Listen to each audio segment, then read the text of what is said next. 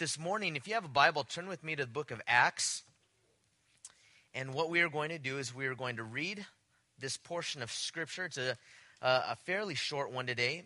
And um, we are going to read it, and then uh, we'll look at it a little bit more in depth. Acts chapter 4, uh, starting in verse 32. And then we'll go through chapter 5, verse 11. And the title of the message this morning is Great Power great grace and great fear. Acts 4:32. It says now the multitude of those who believed were of one heart and one soul.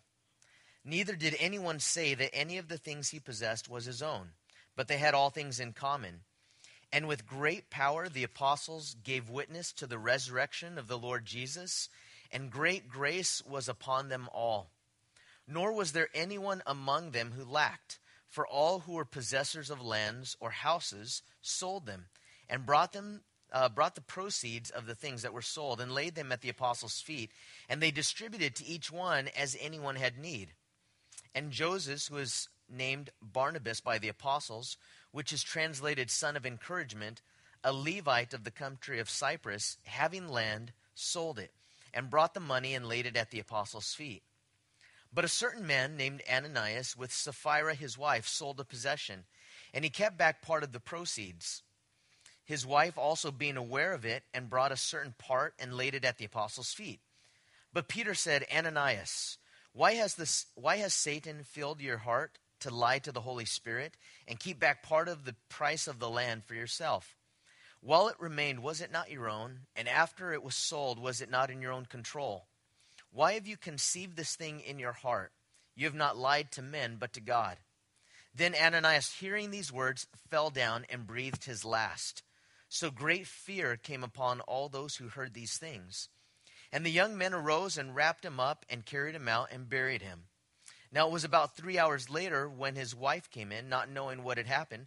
And Peter answered her, Tell me whether you sold the land for so much. And she said, Yes, for so much.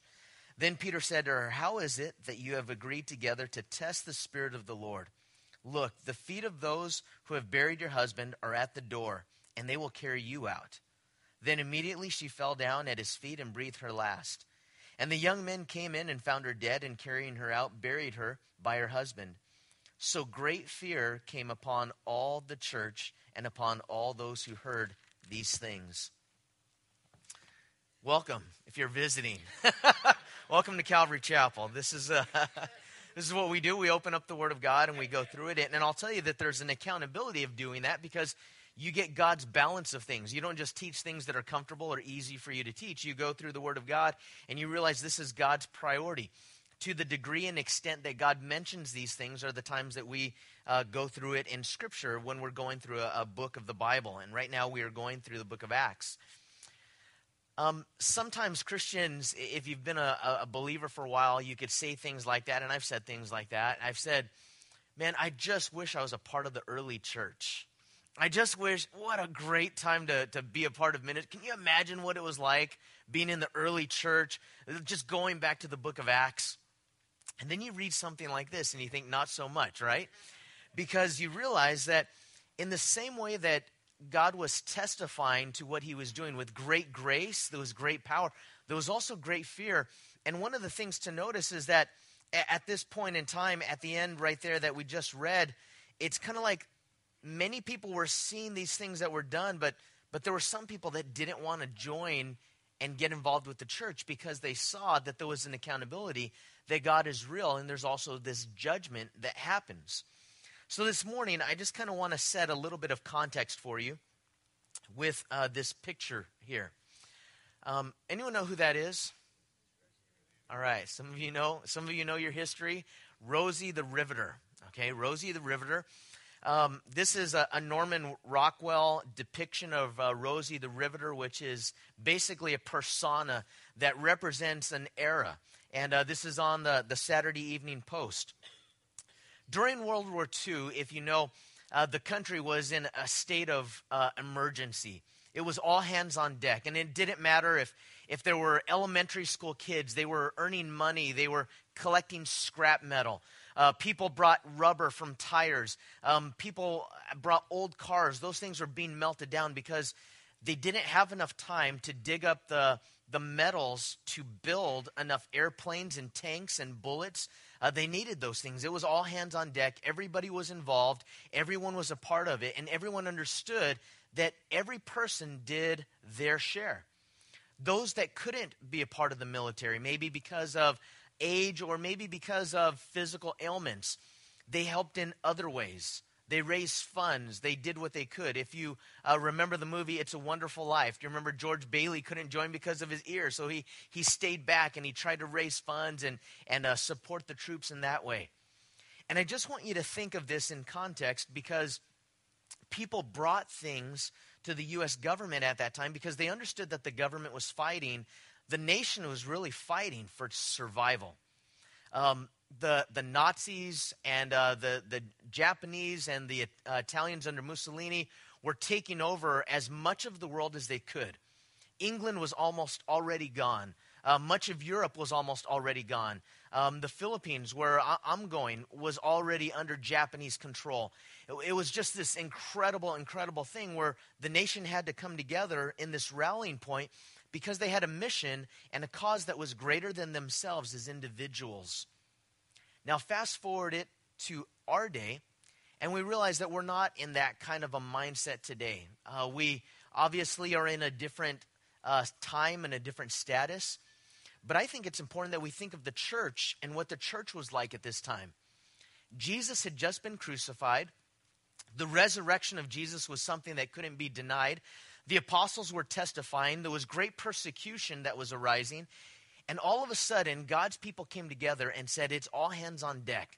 It's everything that we could do to reach out to as many people as we can because Jesus is real, um, the gospel is real, and there are many people that are perishing. And so, with that as a context, I think it makes sense when you read in Acts chapter 4 and you understand what the early church was doing, and they, they acted in this one accord. Now, the background, if you remember in Acts 3, uh, you remember what happened that there was this uh, man in Acts chapter 3, um, and then going into Acts chapter 4, that was healed.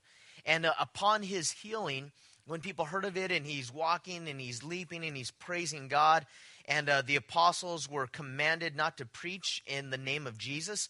So remember, people didn't uh, have problems with their works, but with their words. It wasn't so much a problem that the man was healed, but that he was healed in the name of Jesus. And uh, basically, the authorities came together and they said, Be quiet, shut up, don't talk about Jesus, don't mention his name. Now, there's an intolerance, as we talked about last week, for the name of Jesus today. Um, I was just uh, this morning listening to one of the prayers, prayer for the Dominican hospital. There's a, a prayer meeting that gathers there uh, once a month, and yesterday they met to pray. And that hospital is under incredible amount of pressure right now because there are people that say we need to take down all of the crosses. We, we just need to make sure that, that God isn't mentioned, that it becomes this generic kind of good service type of thing, but it's really not uh, about the gospel. It's really not about Jesus. And you see that happening if you go back into the history. You look at Ivy League schools, they were training um, colleges for, for pastors, for missionaries, for Bible teachers. And now they're trying to say, well, those things, we, we need to change all of those things. Uh, my daughter is going to be graduating from USC uh, next month. And uh, did you know that before they were called the USC Trojans, do you know what, anyone know what their name was? You'll be blown away. The Fighting Methodists. The USC Fighting Methodists was their name because it started out as a Methodist college. And yet you, you never hear anything like that uh, today. Um, kind of a funny name to me, the Fighting Methodists. You know, we're going to beat you guys up. We're going to win. Um, but it is a, a day and age in which there's an intolerance for the name of Jesus. You could talk about God generic because, especially in California and especially in Santa Cruz, you could be spiritual but not religious. And, uh, one of the most popular things is Buddhism and, and Hinduism. And, and yet, so many people that follow those things today don't really even know what it's all about. It's almost like a designer religion for many of them, for some of them, it might be more traditional, but for many of them, it's just like, hey, I want to be spiritual because I know that there's something more than this material world that we see. but I'm not sure what it is. And so I kind of want to design it and take bits and pieces from things that I believe and kind of make that my own religion. For the apostles, compliance to not preaching in Jesus' name was compromise. And again, remember, we, we talked about that. There are times at work that you can be persecuted because you're not doing your work, but when you're doing your work and you have an opportunity at a break or after work or certain times to talk uh, about Jesus, then take that opportunity. If you're at school, uh, I, I, remember at uh, Gilroy High School, there was this thing, the Day of Silence. And uh, this Day of Silence was a day in, in, which the teachers wouldn't teach. They, they stood there, they were silent. Uh, some of the, the students wouldn't speak. And it was just about all of this, uh, this day of silence. And, and basically, it was kind of against censorship, against alternative lifestyles and, and, and things like that, or censorship against alternative lifestyles. But, but it, you could do that. But imagine that if a teacher came out and just said something about Christ, said something about being a follower of Christ, that you get these parents that would just get so angry because they mentioned the name. Why did you mention the name? And we know from the Bible, we know from God's word that there's power in the name. And it's not a magical thing, it's because of who Jesus is. Now, Jesus was a very, very common name. Um, if you think about a name like John today in, in our culture, I'm sure that there are people here named John, or you have a relative named John, or a friend named John. It's a common name. Jesus was a common name. So it wasn't Jesus in and of itself just because of that name, but it was the person behind the name. Jesus of Nazareth, Jesus, the Son of God. It was that particular Jesus that they were against. Not all people named Jesus. So for the apostles, they realized, hey, we, we really can't uh, compromise. So they said, okay, we're going to let you go. And immediately, when they were persecuted and they went through trials, they had ways of dealing with that. If you remember that they they prayed, they had the strength of friends to go through trials together. They trusted in God's sovereignty. They, they understood that God is in control. It's not your boss, your teacher, your parents. It's none of those people ultimately that are in control. Ultimately, it's God that's in control. And then remember that they were filled with the Holy Spirit again in verse 31, and they spoke the word of God with boldness. So now we get to verse 32. They have been filled again with the Holy Spirit because why are they filled again? Remember, because we leak, right? uh, D.L. Moody was asked that one time uh, about being filled with the Holy Spirit, and uh, one of the ladies in the church came up to him and said, uh, Pastor, why, why do you pray again to be filled with the Holy Spirit if you already possess the Holy Spirit? And he said, Ma'am, he said, we leak. And so, what that means, it doesn't mean that you're not saved because you had a bad day or that the Holy Spirit doesn't dwell in you. But that filling is something to overflowing. It's something that God wants us to experience. And when God overflows out of our lives, boldness comes because we just can't keep it in. We just can't not say something about God. So, the next thing in verse 32, it says, The multitude of those who believed were, were of one heart and one soul, and neither did anyone say that any of the things he possessed was his own, but they had all things in common. Now, notice in this great unity as the Holy Spirit filled them that they were of one heart. Um, at Ecclesia last year, we talked about being unified, first of all, of belief. What do we believe? They believed in the resurrection of Jesus. They believed that Jesus was the Son of God. They believed that Jesus uh, died and rose again. He died for their sins. That was their, their common core belief. And there were other beliefs beyond that, but I think that's where unity really begins. It's by being of that one heart. It says that they were of one soul. Now, the word psuche in the Greek, um, it, it's our, our psyche, it's our personality, it's our likes, our dislikes. In this room, um, how many of you, just out of curiosity, how many of you like classical music? Raise your hand. Okay, not, not every hand went up, but a lot of hands. Uh, how many of you like rock and roll? All right. How many of you like country? all right. All right. Great. You guys are bold for that. All right. That, that's wonderful. Uh, my wife loves country music. Um, we're not all of the same likings.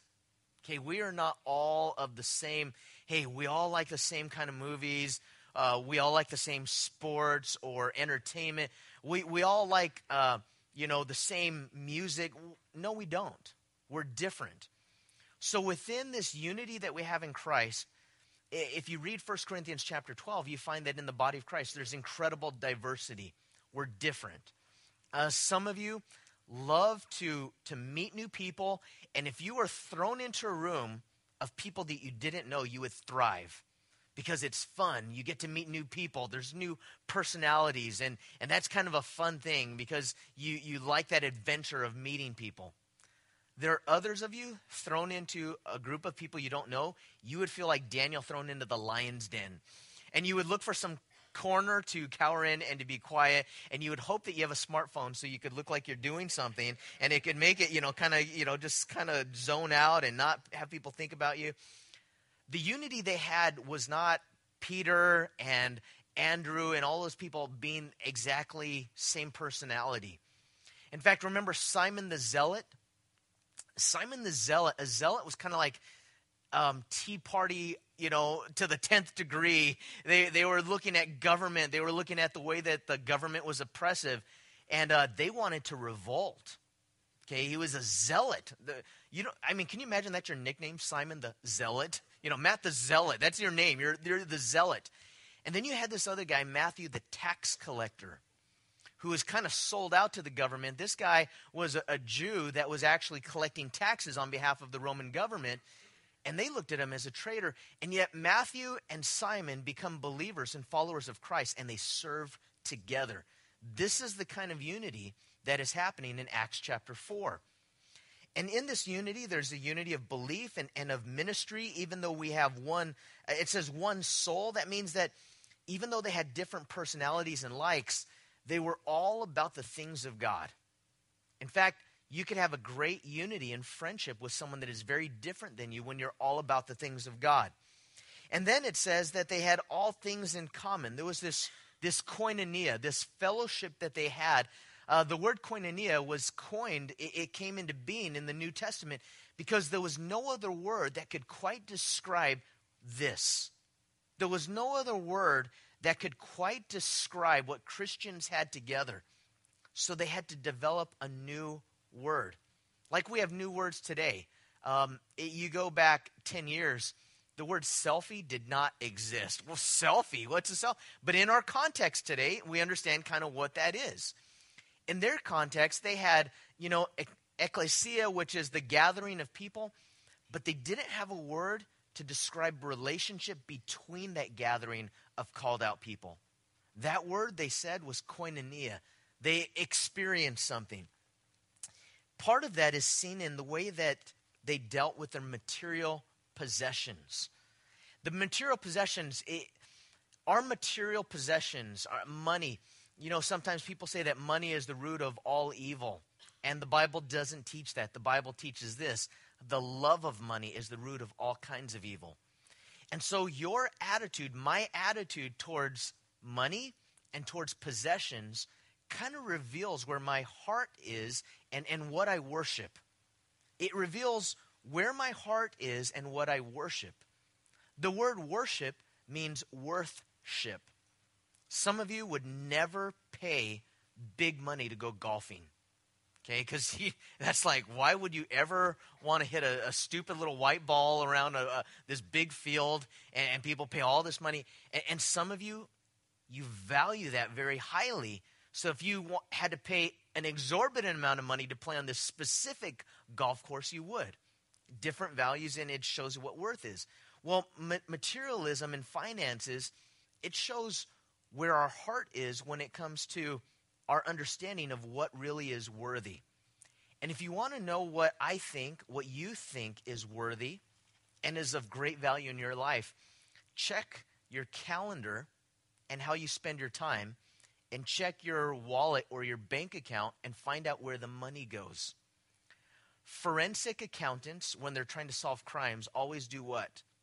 They try to find out where the money is flowing. Because once they find out where the money is flowing, then they find out what that person is doing and what that person is all about. And in the same way, if if we look at our hearts when it comes to worship, if we look at where the time goes and where the money flows, it shows kind of what we see as worthy. Now, this was seen in their possessions. And again, we could look at this as, as the early church in the book of Acts, but I, I see it today. Uh, yesterday, um, I had the, the blessing of doing um, probably the most beautiful wedding I've ever done. Uh, the venue was uh, up in the mountains here, uh, the border of Scotts Valley, Los Gatos, up Summit Road, up up dirt roads, way in the back. And this this guy, 95 years old, owns about 15 acres of property. He's owned it for years. And what he's done is he's carved out of this mountain an amphitheater uh, amongst redwood trees, and there's just logs out there. I, the people that I uh, had the opportunity to to marry, uh, David and Stacy, they were part of the church over in Gilroy before, and uh, I worked with Stacy at Advent Group Ministries. And Advent Group Ministries uh, works with uh, drug and alcohol dependent youth mostly, but also adults. Um, David uh, came to the church, and David was a former Marine. And when he got out of the Marines, he went into education specifically to reach out to at risk youth. And um, David and Stacy, when they met and they came together, they realized that they were all about the same things reaching out to troubled youth however they can. And so for their wedding, they registered. And we got an invitation, and they tried to save as much money as they could. And the registry wasn't at a store, it was on Amazon. So you go to Amazon.com and uh, you go to their registry, and on their registry, what they have is items that they would use for ministry of reaching out to these youth. Last year, they spent the summer in Death Valley. And what they did is they took group after group after group of troubled youth camping. So for their bridal registry, what they asked for was camp stoves and tents and uh, water you know, purification systems. And, and it was all about that because they wanted the money to flow into something that they felt was, was that worthy. Just one of the coolest things. So not only was the venue beautiful, but I, I saw two people come together that, that had the same heart. Um, I think it's seen in possessions when uh, I think about people in ministry that when there may be a calling on someone's life, and in the world we have these values in which we think that this thing, this this lifestyle is so valuable. But when someone is willing to leave a home, when someone is willing to leave a place of employment, when someone is willing to leave family to go into a new place to take a venture of faith, I see that happening today. Some of you have done that. Some of you in this room have done that. Uh, in fact, uh, Josh and Erica Shively have just done that, and they just moved over here. Uh, got a job at Trader Joe's. They're still looking for a place. So if anyone has a two bedroom place for them, or you know of a place, let them know and let us know. I, I see it happen when uh, there are times when people sell a home or a business, and they take that and they say, God, what do you want to do with the proceeds of this? Sometimes they'll ask me, hey, what, what's something that we could do with these proceeds? What, what is some avenue of ministry? I also see it happen with, with big, big things like how many of you have heard of the Harvest Crusades with Greg Laurie? Okay, down in Southern California, and now worldwide, they do these Harvest Crusades. Um, does anyone know how those started? There was a there was a guy named Rich Snyder. Anyone recognize the name Rich Snyder? Rich Snyder was the owner family owned. I grew up in Baldwin Park, California. It was the first one down the street from me, the first In-N-Out. Still family owned. Rich Snyder went to Calvary Chapel, West Covina.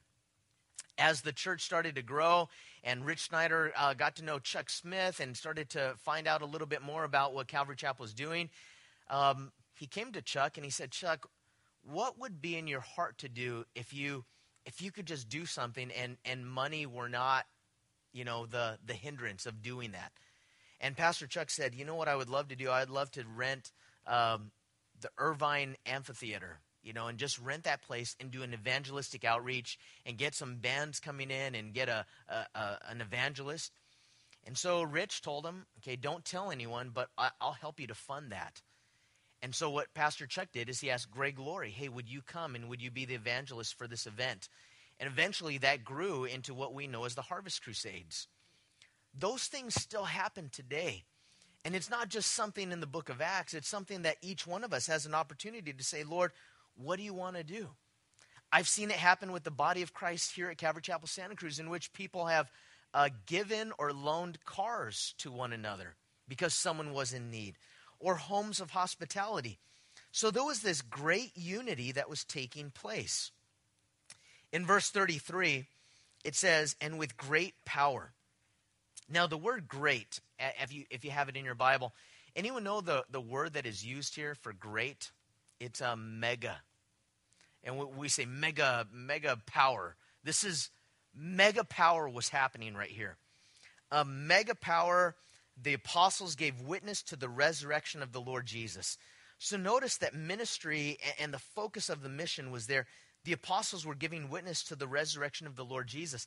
That's what it was all about. It was not commune for the sake of commune, and it wasn't communism because no one was forcing them to do this. In the early days of um, the Jesus people movement, uh, there were these communes. How many of you, just out of curiosity, were any of you in a commune like that or lived in one of those homes? A couple of you did? Okay, just, just a few of you. Those homes were homes of ministry in which someone would donate a home and say, hey, here's a home to be used for this. And it would be a discipleship training center. In fact, I can't remember where it is in, in Santa Cruz, but there's this one home that, that someone at the church here had told me about that's been in existence for like 20 years. And for 20 years, different people will move in and move out, and there's some rules behind it and some discipleship. Um, there was this incredible, um, you know, community. But notice that it was because the apostles were giving witness to the resurrection of the Lord Jesus. See, hippies had communes also, but it wasn't for the sake of Jesus. And there are communes today that are, hey, we need to just band together and it's all about organic food. A commune, it's all about living off the land. A commune, it's all about not buying things. It's all about, you know, reduction and simplifying and, and uh, reduce, reducing our footprint in this world. So there's those types of things.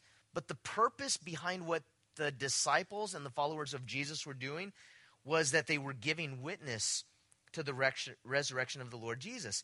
And there was great power, and also notice there was also great grace upon them all. I, I pray that that's a mark of our lives. Great grace.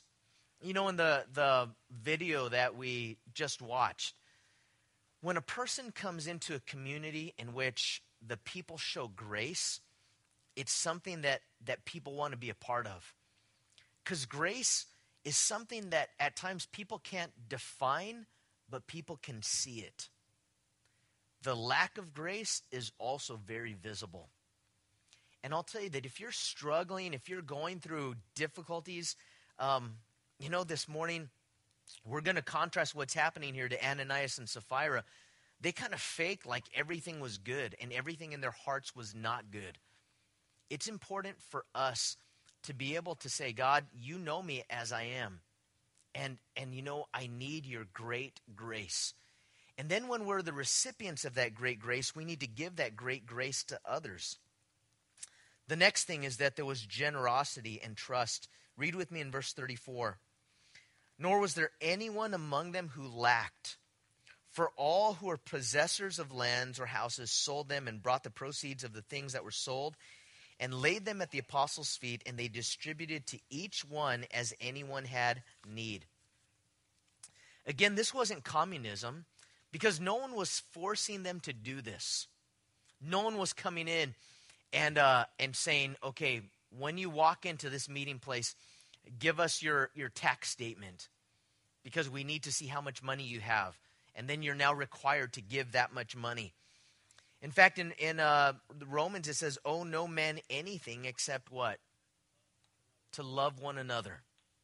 So that was the law. The law was love. And as they were responding in love, they saw needs and spontaneously, as the Holy Spirit would put it on their hearts to do, they would meet those needs. And they were really fulfilling a debt of love because God is the one that shows us by example that He's generous.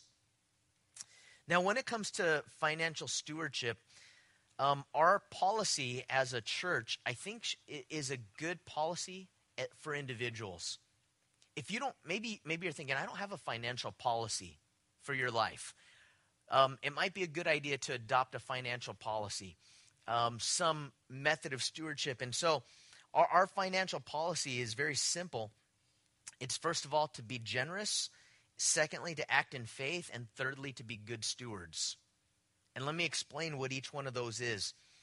Um, to be generous, generosity. Um, God is a very generous God. Has He given you something that you don't deserve? Has He given to you abundantly? Absolutely. And God calls us to reflect His character. And so when it comes to generosity, I, I remember um, just one brother uh, a couple of years ago was just kind of destitute, just kind of going through incredible, incredible trials. Um, he called us up, and he did not go to our church. He actually was a part of another ministry. And he was just kind of sharing things that he was going through, and he started to cry. Just was crying, just telling me things that are going on. And he was not asking for anything. He was only just telling me what was happening. He didn't say, Hey, can you help? He just told me what happened. This is kind of what's going on in my life. So I brought it to the elders uh, of the church, and we I just shared the situation. So we prayed. We said, Okay, Lord, what should we do? And in my mind, I had a certain amount of money that I, I just felt like we should give to this person because he's trustworthy and what happened was not his fault and these things kind of came upon him. So we prayed about how to help this this brother. And there was one of the elders uh, that was the, the tightest of the elders financially. A business owner, just really, you know, a fine tooth comb. And I knew if there was going to be a hard sell for, hey, I think we should really help this guy extravagantly, abundantly above what we would think that we would normally help someone, he was going to be the hard sell. I was thinking that in my mind. So we were done praying. I said, What do you guys think? And the guy that I thought was going to be the hardest one to convince said, I'm taking off my business owner hat and I'm putting on my elder hat and I'm praying through this. And he said, and, and God has done this work in my heart where I would deal with things differently um, as a, a, ministry than, than would be business sense, in a, you know, in a way. And he said, I just think that we should give him this amount, which was bigger than the amount that I thought was already a big amount, which challenged my faith to think, I don't know. That's a little bit too much because I'm thinking that I don't know if we could really afford to give that much. And so when he said it, I just kind of stopped and I listened to all the other guys and we prayed, and all the other guys said, Yeah, let's do it. So we did it. And you know what I found? That when we gifted this to this brother, his attitude in receiving it, he just started to weep. He tried to say thank you, and he said, Hey, just, and he just broke down and he just started weeping. All glory goes to God. But let me tell you who else, who else was blessed. Our church was blessed for helping this individual out. And you know what? God provided for this individual, but God also provided for the, the work of the ministry. And I, I see this rule that, that when it comes to generosity and giving, it always comes back to you. And we don't give to get. We're not into the, a Ponzi scheme of giving here. You know, everybody give this amount or whatever. I, I really believe, though, that with God, that when you give out of generosity, that God always not only takes care of your needs as you think you have needs, but even more abundantly than you would think that. The second thing is to act in faith. Sometimes God would call you to do something in faith that you don't think that you can afford. Now, when it comes to tithing, in the Old Testament, a tithe was 10%, but then there was not only the, the regular tithe, there was the different feasts, and there were different offerings above and beyond that. So you get to the New Testament, you realize we're not bound by the law, you know, in a legalistic way, but it's still a good place to start because Jesus says you're to give freely. We, we read this uh, in, in Paul's epistles that let each one gives as he purposes in his heart, for God loves a cheerful giver. In acting in faith, um, there are times that God will call us to do things and say, hey, I think that God is in this. I, I remember when um, the first time I went on staff in ministry, it was uh, at a time I was working um, I was first of all working at Pac Bell because that was kind of our pastoral training, you know, part of it. And then after that, I was working at Advent. I was a principal of a school, and um, I was teaching there as well. And as the church had more and more needs, um, the elders came to me and said, "Hey, Matt, we just we really think it, it's time because your family is stretched, you're stretched. Uh, we realize that you need to be able to be available to to pastor the church, and so we're really praying about it." So we looked at our budget and what we could afford, and we realized something. If I went on staff full time to be able to pastor the church there in Gilroy, that we had 14 months. If giving remained constant, and all of our expenses, you know, increased by me being able to be full time. We had 14 months, and then we would have zero money. So not really a, a, super wise business thing, but more of a faith thing. And we prayed about it and said, "What what should we do?" They said, "Hey, let let's do it," and we did it. And what God did was God provided. Sometimes you got to act in faith, and some of you have acted in faith by by moving to a new job that you felt like God called you to move to that new job, and that might have been a pay cut for you. Some of you have, have done things because it's just the passion that God has put in your heart. And yes, you can make more money doing this, but this is really what I want to do. And I think God's wired me in this way. And you've done that. And the fulfillment comes not necessarily monetarily the way that the world would see it, but God blesses you. Let me say that the last thing is to be good stewards. If as a, a, follower of Christ, maybe you're a new believer and you're thinking about this concept of, a, of giving 10% um, of a, an income, saying, wow, that's a 10% cut. I don't know how I could live off of that. I don't think that I could live off of that 10%.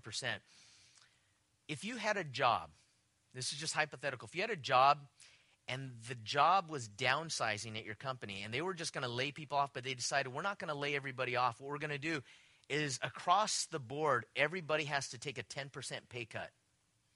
Would you say, I quit? I quit. That's not enough. Or would you say, you know what? This is a job, and so maybe in this job I need to reduce some things so that I could I could live on this. Now those are different scenarios because one is forced and the other one is worship. And I don't know who gives what. I don't. I do know that there's probably about a third to a little bit over a third of people that give on a regular basis because as good stewards we should know those things um, I, I, think that it's just important for us if you're visiting ne- never to feel like hey what's going on here? We're just going through scriptures and hey welcome. You know this is the nine o'clock sunday that you chose to come on and, and uh, here you are. But but really in reality it's all about worship and being good stewards means it's not i'm giving god 10% of my money. Imagine if if you had a child and this child had some bone marrow and the only way to extract what is needed for this person that is dying is for your child that matches not only to give bone marrow but maybe an organ maybe to even give his life and you say okay i'll do that because my son wants to do that my son's an adult he decides he wants to do this. I want to do this. I want to give an organ. I want to give a part of my life so that this person, or maybe many people, could live. So that happens.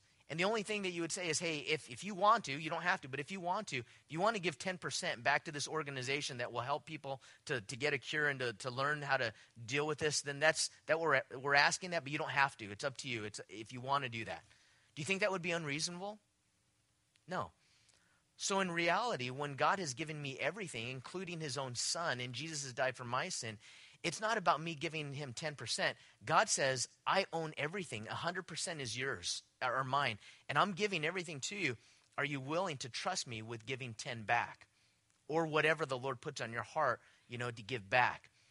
And when I see things like that happening, I realize that God works in ways because in that mindset of Rosie the Riveter, in that mindset of, hey, all hands on deck, the book of Acts, this early church was all about reaching as many people for the gospel as possible.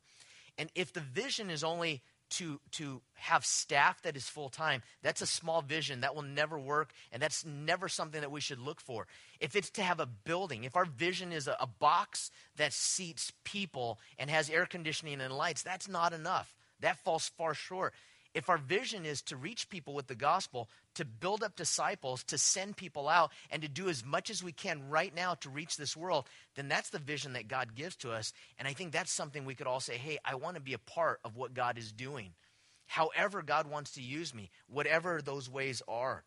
And so, um, with that, the next thing that happens is you have this guy that is the son of encouragement. Now, notice that a lot of people did this. A lot of people gave um, everything, and, and they, they did these things. And, and maybe you've had a bad experience in which um, I had a bad experience in which I went to see a concert as a Christian concert in a tent over on Monterey, you know, uh, 101. They called it Blood Alley because it used to be the 101. It was Monterey Street over towards Gilroy. There was this tent, there was this concert, Christian concert, and they literally did something that I'd never seen done. I had only heard about. They closed the doors and said, We're going to receive, we're going to take. They didn't say receive, we're going to take an offering. And then the offering came in. They said it wasn't enough. Keep the doors closed. We're going to keep going until we get to this amount. And they kept passing these baskets until they got to this certain amount. And I'll tell you, I was ready to break the door down. And the only reason I didn't is because I was invited by some friends. And I just kind of felt real awkward and real bad for myself and for everybody else in there. Maybe you've had some bad experiences like that. This is not what it was like in the book of Acts. There was a free will offering. And one of the guys in verse 36 Joseph, also named Joseph, um, his nickname was what? Barnabas. Who gave him that nickname? What does it say? The apostles. He was also named Barnabas by the apostles, which is translated as what? Son of encouragement. And this guy in his background, his heritage, he was a, a Levite of the country of Cyprus. And in verse 37, having land, he sold it and brought the money and laid it at the apostles' feet. So this guy had a nickname. Um, his nickname was Son of Encouragement, Barnabas. Now, why did this guy get the nickname and other people that were doing the same thing didn't get the nickname? Well, I, I think that he was encouraging, right? He was super encouraging. And what was encouraging about him? He was from what tribe? He was a Levite. In the Old Testament law, what was to be true of the Levites when it comes to possessing land? Anyone know? They were the priests, they were the helpers of the priests. They weren't supposed to possess any land. And as part of the, the temple, as part of the, the sacrifice and the worship, when people would bring offerings, they were to live off of that, and they were to live together off of the lands that God had provided for them in these certain areas. But they weren't to own their own land, they were just to, to live in that place as a commune. But this guy owned land. He, he owned this, this sum of money and this land. And in those days, to be a landowner meant that you were pretty wealthy because you owned your property. Other people worked for you, but you owned the property. And you know what he did? The Holy Spirit did something in this guy's life that, number one, made him generous, and number two, made him obedient. And he took that money and he laid it at the apostles' feet. And because it was public knowledge that Barnabas, who was a Levite, was also a leader and a landowner, people knew when he had sold that land, and it was very open and it was out there. And you know what I think that did? It, it encouraged the, the people. And I'll tell you what, when I hear about what God does, when someone says, Hey, I have this you know, this talent. I have this thing I want to do that's in my heart to do. That super encourages me. And I think it super encourages the rest of the body. Now, as um, I close with this last story that we've read through, this account of Ananias and Sapphira, which was pretty harsh, notice that they sold their possession, um, but they kept back part of the proceeds. And then they brought it to the apostles' feet. And Peter said, Ananias, why has Satan filled your heart? Now, in the Bible, what other person do you remember that it says that Satan filled his heart? Judas. And Judas was the treasurer of God's apostles, Jesus' apostles, and was skimming money off the top. And Judas was greedy. And in his greed, um, when when remember that the woman with the costly uh, vial of, of the perfume, when, you know, she's breaking it. Judas is like, What are you doing? You know, there's all these times when, when Judas wants to, and he says, Oh, all that could be used to feed the poor, but he was also skimming money off of the top. greed is satanic. It, greed is satanic. I just want to make sure that we understand that. And I'll tell you that whenever greed starts to creep in, what starts to get pushed out is the things of God. Because it becomes all about me and what I can get and what I could possess and what I could own. Now, it's not wrong to own anything, but do you own it or does it own you? And in that possession of it, are you freely willing to say, God, I offer this up to you to do whatever you want to do with my job, with my house, with my talent, with my time? Peter said, Why has Satan filled your heart to lie to whom? The Holy Spirit. Now, understand this. Um, when he kept back part of the price of the land for himself, they just saw Barnabas get these accolades. Like Barnabas gives this, he's obedient to the faith, he's a Levite. And now all of a sudden people come up to Barnabas and say, hey, you know what? You, hey, Joseph, Joseph, you know what? We're going to call you Barnabas. You're so encouraging. And maybe Ananias and Sapphira kind of wanted in on that. They wanted people to think that they were more spiritual than they really were. So they bring their land, but they don't give all of the money. They only give a part of it, but they give this pretense that they're giving all of it. And Peter asks this question listen, while it remained, was it not your own? In other words, no one forced you to give it. And then after it was sold, was it not in your own control? You don't have to say, I'm giving all. You could have just given a portion. No one was forcing you to do anything. And then he says, Why have you conceived this thing in your heart? You have not lied to men, but to God. Now realize this that the Holy Spirit is whom? The Holy Spirit is God. And guess what? The Holy Spirit knows your thoughts and my thoughts all the time. And I could lie to other people and I could put a false pretense, and people could think I'm more spiritual than I really am and more godly than I really am. But who really knows? God really knows. And God calls them to account. And in the same way, this is the birth of the church, just like there was the birth in Israel of a, a, a new nation or uh, God's people being rescued out of Egypt. At the beginning, God just purified things. And so I don't see people falling dead today in the same way for the same types of things. But at the beginning of the church, God was saying, listen, this is a, a pure thing when it comes to um, my glory. No one's going to touch my glory. As he closed with this, Ananias fell down. He breathed his last. And then after that, um, the young men, they arose, they wrapped him up, they carried him out. Great fear came upon all those who heard these things. So there was great power, great grace, and great fear. And then three hours later, when his wife came in, not knowing what had happened, Peter asked her, Hey, did you sell the land for so much? And she, she said, Yeah, for so much. And Peter said, How is it that you have agreed together to test the Spirit of the Lord? Look, the feet of those who have buried your husband are at the door, and they will carry you out. Then immediately she fell down at his feet and breathed her last. And the young men came in and found her dead, carrying her out, and buried her by her husband. They lied to the Holy Spirit and great fear, it says in verse 11, mega fear came upon all of the church and upon all who heard these things. Now, yes, harsh, absolutely. But whether it was the Israelites entering into the promised land, or when the prophets came and Elijah called fire down from heaven, or when Jesus came and he did miracles, or the Holy Spirit was given, there's something at the beginning of all of these things that it seems like God wants to keep those things pure. So, as we close, I would like to challenge you with something. And uh, it, will probably be something that you don't expect um, because you're thinking, okay, now it's like the big push. We're going to go for 18% this year. Or, uh, you know, we have a thermometer here, and uh, every week we're going to look at the thermometer and see how much it is. It's not that. It's possessing all things, but not being possessed by anything it's having all things in common. It's what Paul said, becoming all things to all men that I might save some. I, really think that when it comes to ministry, um, I was meeting with Pastor Bill and also with uh, Bob Nicholson. We went out to lunch and we were talking about things, and, and Bob just asked a question. He said, how many, how many kayaks does the church have?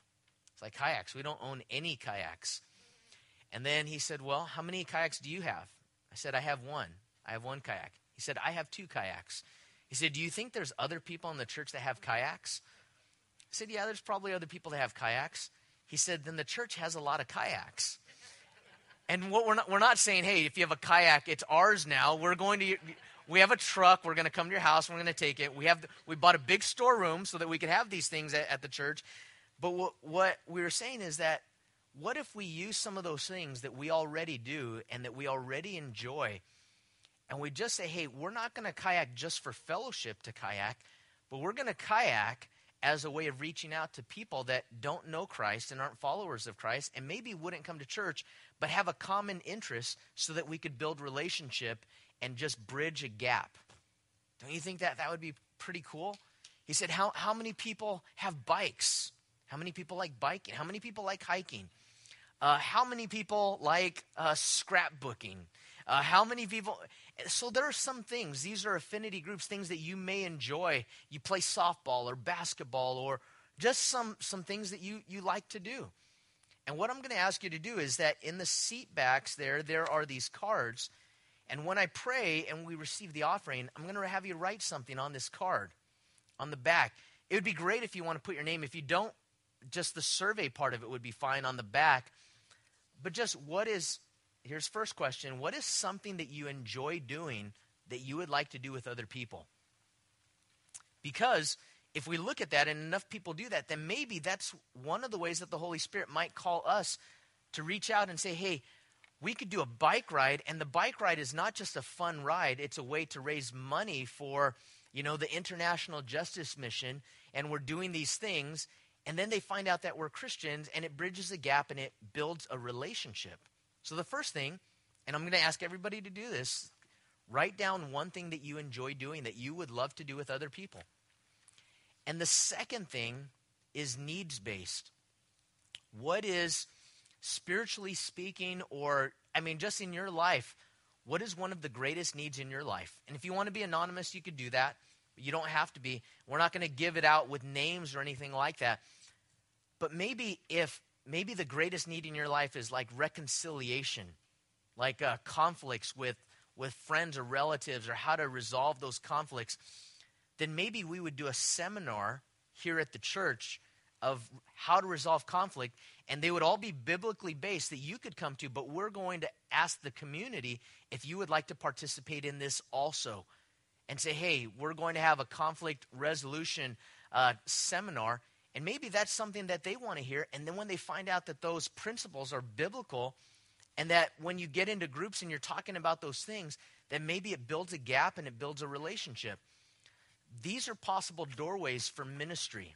So these cards are super important. Don't think of it as like, well, I've already filled out an information card. We, we want to know this because as we're praying about it, we want to discern the body and say, God, what is it that you're doing in and through the group of people that we have here?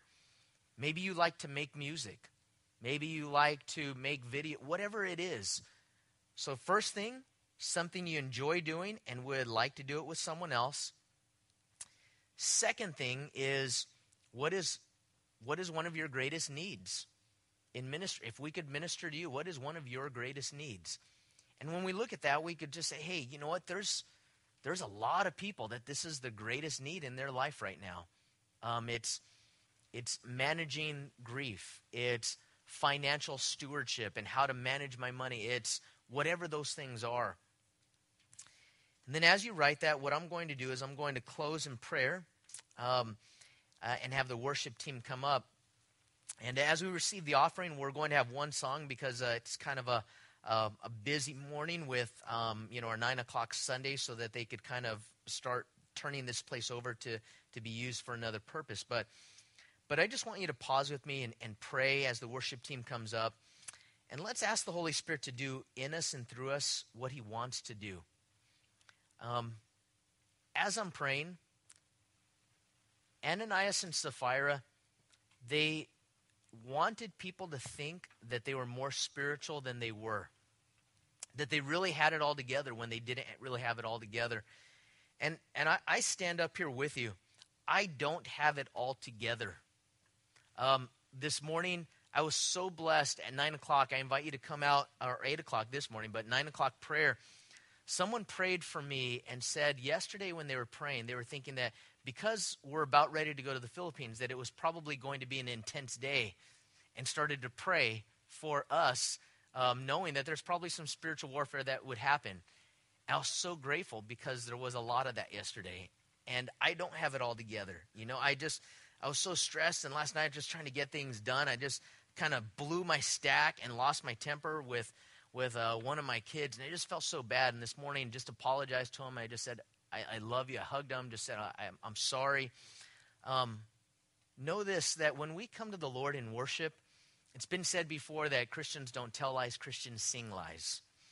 Um, I don't want to be like Ananias and Sapphira to say one thing and have that not really be true of my heart. So as we worship, let's ask God to take our hearts and to make us sincere, authentic followers of Christ. And then when we receive the offering and the ushers come forward, would you not only um, fill out that card, but also drop that in the offering as well? So let's pray. Father, we thank you for this morning. I thank you for the dear friends, God, that have gathered, gathered at this 9 o'clock Sunday.